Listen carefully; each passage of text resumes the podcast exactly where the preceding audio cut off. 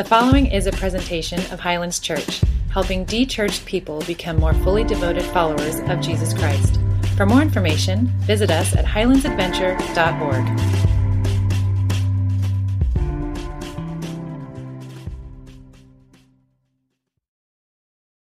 Well, good morning again. Uh, last week we started this series called Love Is, and we are taking a look at God's love and comparing that to the love that we often find in our world. And I'd like to begin today with a grammar lesson. Are you excited about a grammar lesson? Some of the husbands are turning to their wives with a look going, I told you we shouldn't have come to church today. Well, let me, let me tell you, this grammar lesson is about conditional sentences. A conditional sentence is defined as a sentence discussing factual implications or hypothetical situations and their consequences. Are you inspired yet? Let me try this. A conditional sentence often comes in the form of if then statements. So, if it rains today, then the wedding I'm performing is going to have to be moved inside. If the water boils, it will turn into steam. If you step on a crack, then you will break your mother's back. Those are some examples of conditional sentences. What do these sentences have to do with love? I'm glad you asked. Well, often when we say the word love in our world, it's attached or it is part of a conditional sentence. I will love you if. Lost my place. I will love you if you meet my needs. Then I will love you. If you make me feel like a princess, then I will adore you. If you look the same way forever as you did the first day we met, then my love will be true. Conditional sentences can also come around the words until or after. I will love you until my feelings change. I will love you until something better comes along.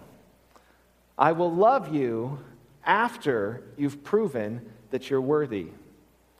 Well, I believe that people in our world are longing for a love that doesn't have an if or an until or an after attached to it. And if you're longing for that kind of love, then I have great news for you. That kind of love is possible. But we're not going to find it by looking in all of the same places that, that we've always spent looking for love. We can only find it in the God of the universe, the one who created us. God loves each and every one of us with an unconditional love. And God's love is the only place that you're going to find that, which is why today's message is called Love is Unconditional. We, we learn about God's unconditional love in many places in the Bible. If you read through Romans chapter 8, verse 35 says, Who shall separate us from the love of Christ? Shall trouble or hardship or persecution or famine or nakedness or danger or sword? And then a little bit later, Paul says, For I am convinced that neither life nor death, nor angels, nor demons, nor things present, nor things to come, nor any powers, nor height, nor depth, nor anything else in all of creation will be able to separate us from the love of God, which is in Christ Jesus our Lord. God gives us a love that is without conditions a love that cannot be taken away. I could have spent the entire morning focusing on that passage from Romans chapter 8, but I chose a different passage for us to read, Romans chapter 5. And I did this because, you know, I'm aware that there are people in, in a church who have heard the message of God's unconditional love before. And my hope is that whether that's you, whether you've heard it a million times, or whether this is the first time in your entire life you're hearing about this unconditional love of God, I pray that you would find something in this passage that helps it to come alive to you in a new way and in a way that inspires you to share that love with others. So we're going to read today from Romans chapter 5, beginning in verse 6.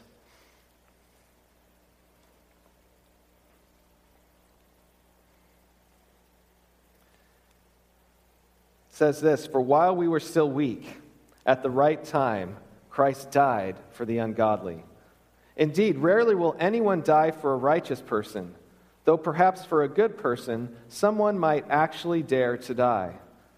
But God proves his love for us in that while we were still sinners, Christ died for us. Much more surely, then, now that we have been justified by his blood, will we be saved through him from the wrath of God. For if while we were enemies, we were reconciled to God through the death of his Son, much more surely, having been reconciled, will we, will we be saved by his life. This is God's word for us today. Please pray with me. Lord, we thank you for this great word, this word that maybe even doesn't make sense in some ways when you really look at what, what it says. We pray that you would enlighten us today, that you would help us to see this and understand exactly what it's saying about your love for us and how you call us to love others. We pray in Jesus' name. Amen. Well, a song recently hit the airwaves on the radio, and it's one that speaks of this deeper love. No, it's not on Christian radio. It's actually a song by Katy Perry, of all people. The song is called Unconditionally. I'm not sure if you've heard it, but here are some of the, the words that Perry sings in the song Come just as you are to me. Don't need apologies. Know that you are worthy. I'll take your bad days with your good. Walk through the storm, I would. I do it all because I love you. Unconditional. Unconditionally. I will love you unconditionally. There is no fear now. Let go and just be free. I will love you unconditionally. When Perry has been interviewed about this song, here, here are some of the things that she said about it. It's, it's when you're in love with someone and there's full acceptance the highs and the lows, all the flaws, the zits, the smells, the whole gamut, you know? Sometimes I remember being scared to be accepted in relationships, and I know that everybody else goes through that. And will they love my true self? She added, we're weirdos. We pick our nose and we make disgusting noises, and we're not always the most presentable things, but someone's got to love us. Most of us are longing for that someone, that someone who will love us, nose picking weirdos that we are. And this passage tells us that God loves us even when we're not at our best. Did you catch the words that were used to describe us in that passage. There were four words used to describe God's people in this passage. Here's what they were weak, ungodly, sinners, and enemies. So if somebody asks you what kind of church you go to, then you can tell them, I go to a church where there are weak, ungodly sinners who've lived as enemies of God.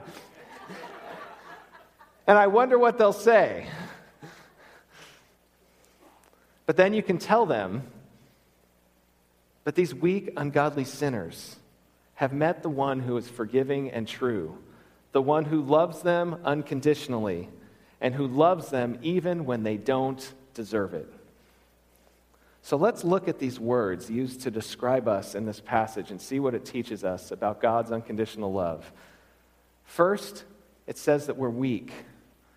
God loves us when we're weak.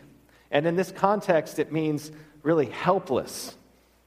If you've ever been hiking with a child, then you have maybe encountered the, this sense of helplessness that somebody has felt before, where they get halfway up the. My kids have never done this, by the way. Uh, but they get halfway up the, tri- the, the trail and their legs stop working and they say, I can't move, Dad. Please carry me. If, you, you're like me and, and you're maybe, maybe a little too nice, you, you end up doing one of two things. Either one, carrying them for great distances, or two, bribing them.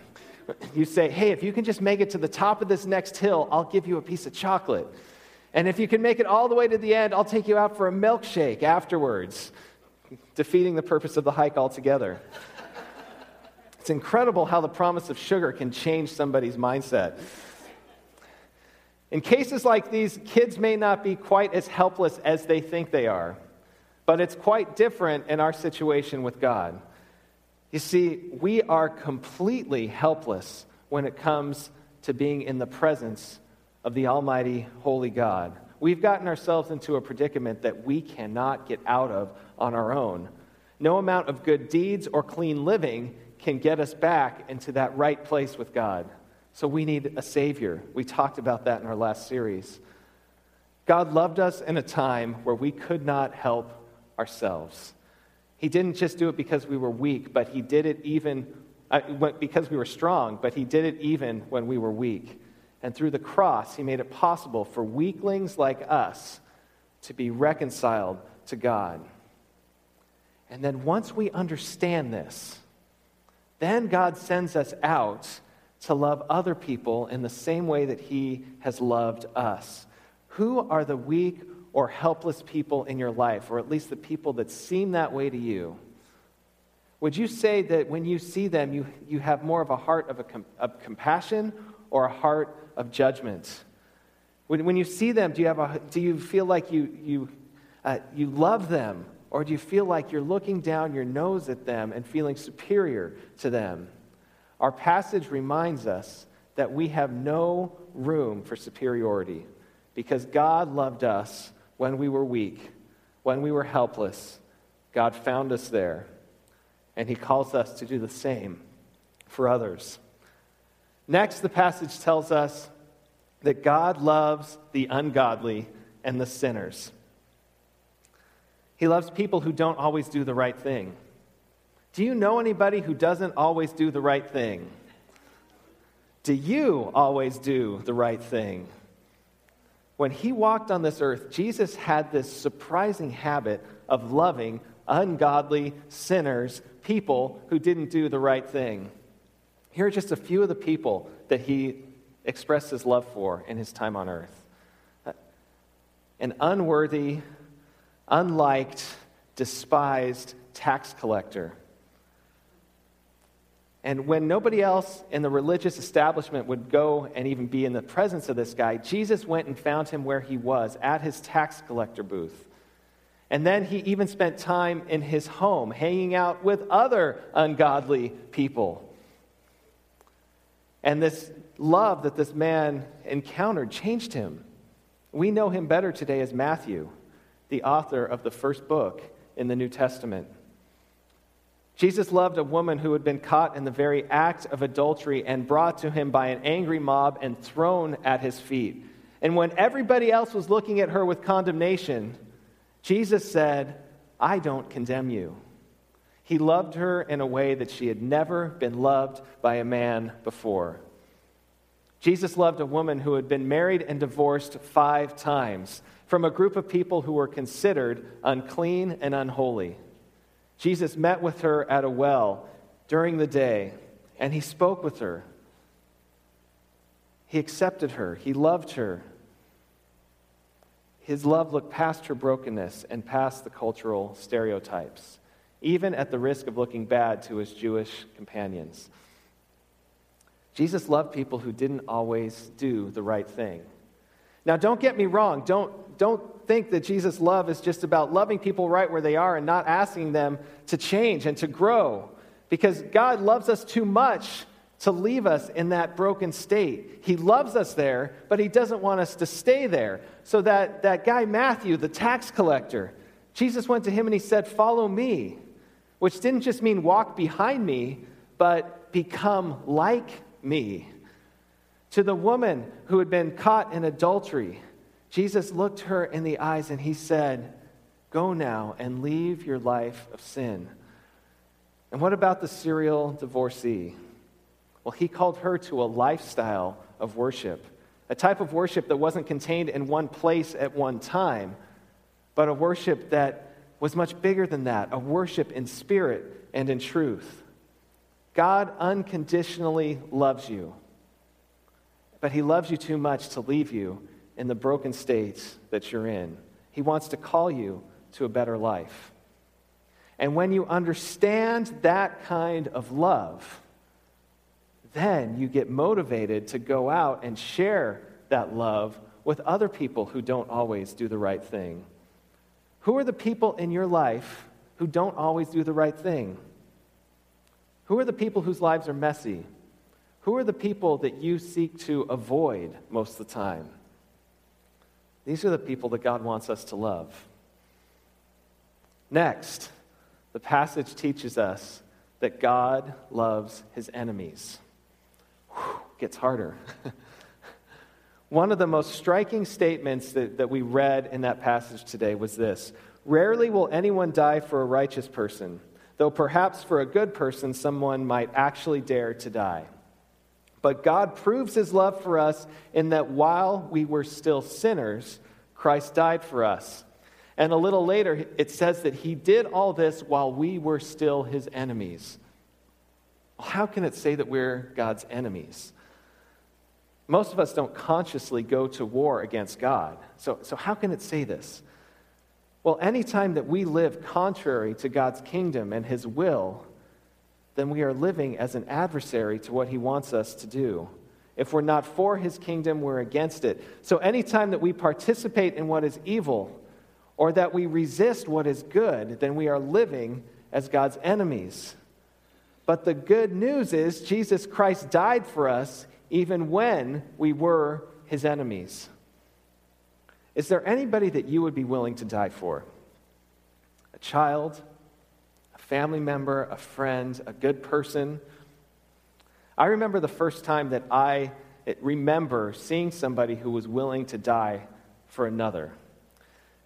It was uh, when I was six years old. On March 30th, 1981.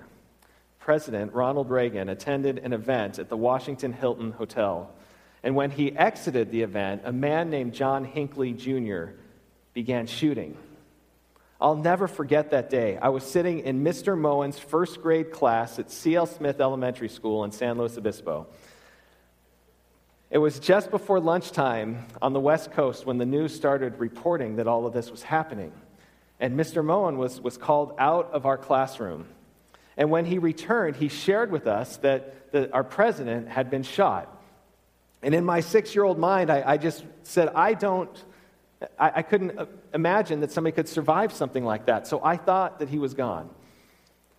But I, I, learned later that day that, that he had survived and, and watched in the weeks that followed as he made a full recovery.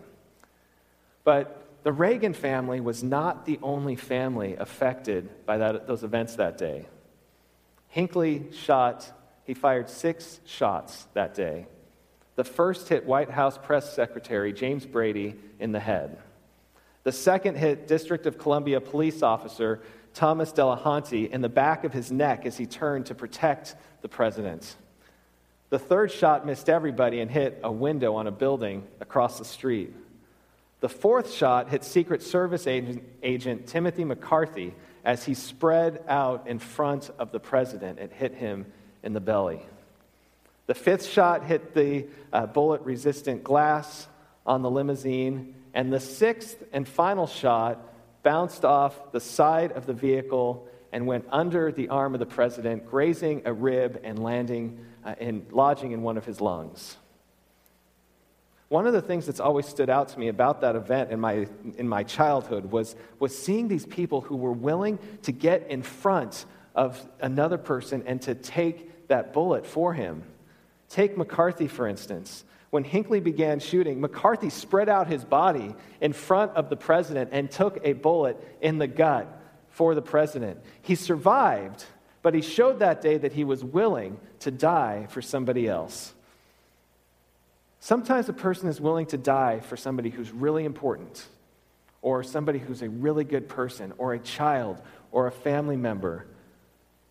But people don't die for enemies. That just doesn't happen. Yet that is exactly what Christ did, isn't it?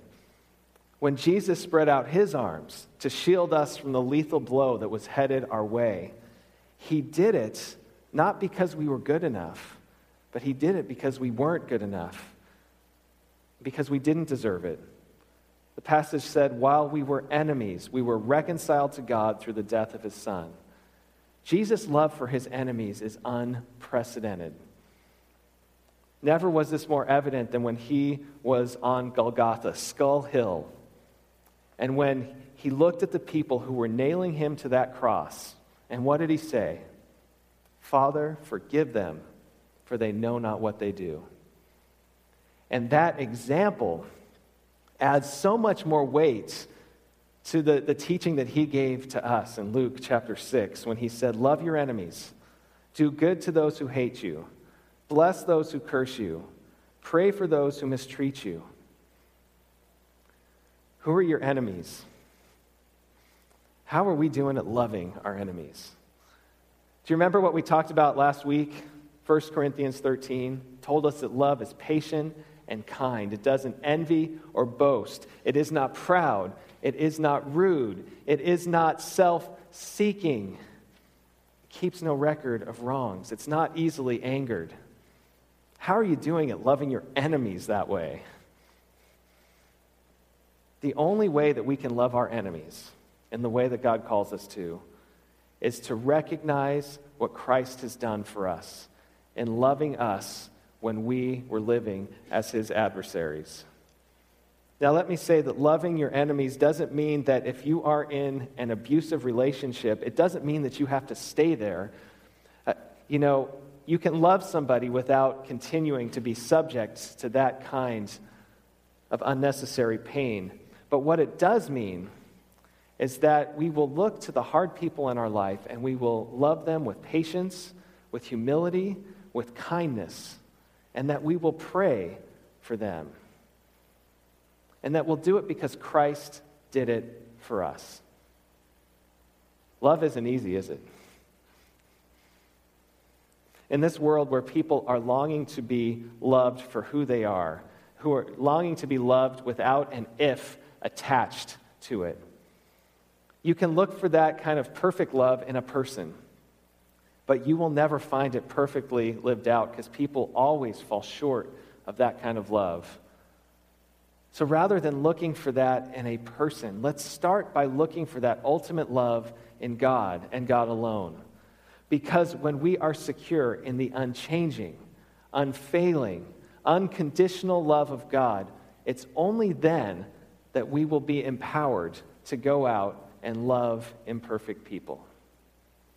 So let us be people who love others with this unconditional love, just as God has loved us. I invite you to close your eyes and pray with me.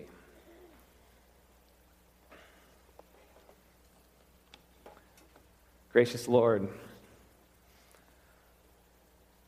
we can't even begin to understand your love for us. It, it goes beyond reason. It goes beyond anything else that we encounter in this world. But Lord, we know that you love us when we're enemies, when we're weak, when we're ungodly, when we are sinful. And, and, Lord, we know that you call us to love others with that same kind of love. So help us lean into your love, look to your love in every area of our lives, that we might be the kind of people that live as you live, that walk as you walk, that love as you love in the precious name of the one who loves us, Jesus Christ.